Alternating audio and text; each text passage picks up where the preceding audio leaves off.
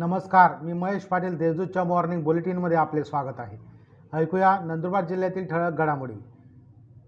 नंदुरबार जिल्ह्यातील दोनशे ग्रामपंचायतींसाठी सत्याहत्तर पॉईंट अडुसष्ट टक्के मतदान. नंदुरबार जिल्ह्यातील अक्कलगोवा तालुक्यात ऐंशी पॉईंट अठ्ठेचाळीस अकराणी तालुक्यात सत्याहत्तर पॉईंट एक्क्याण्णव तळोदा तालुक्यात ऐंशी पॉईंट शहाण्णव नवापूर तालुक्यात त्र्याहत्तर पॉईंट सत्तर असे दोनशे ग्रामपंचायतींसाठी जिल्ह्यात सत्याहत्तर पॉईंट अडुसष्ट टक्के शांततेत मतदान झाले.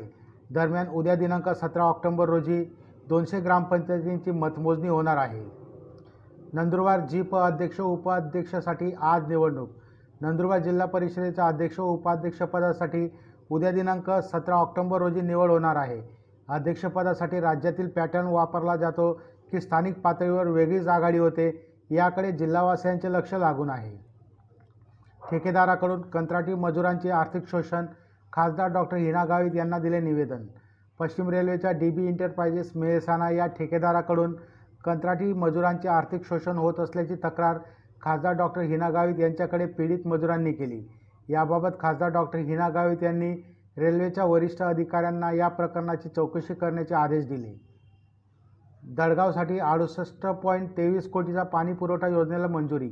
महाराष्ट्र सुवर्ण जयंती नगरोत्थान अभियान योजनेअंतर्गत दडगाव वडफळा रोषमा बुद्रुक नगरपंचायतीच्या पाणी पुरवठा योजनेला अडुसष्ट पॉईंट तेवीस टक कोटी रुपये मंजुरी मिळाली आहे. शेतकऱ्यांची दिवाळी आनंदात होणार साजरी. महात्मा ज्योतिबा फुले कर्जमाफी योजनेअंतर्गत नियमित कर्जदार सभासदांसाठी प्रोत्साहन शासनातर्फे देण्यात येत आहे.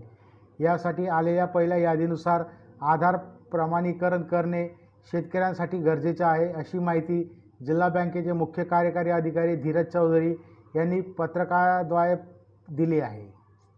या होत्या आजच्या ठळक घडामोडी अधिक माहिती व देशविदेशातील ताज्या घडामोडींसाठी देशदूत डॉट कॉम या संकेतस्थळाला भेट द्या. तसेच वाचत रहा दैनिक देशदूत. धन्यवाद.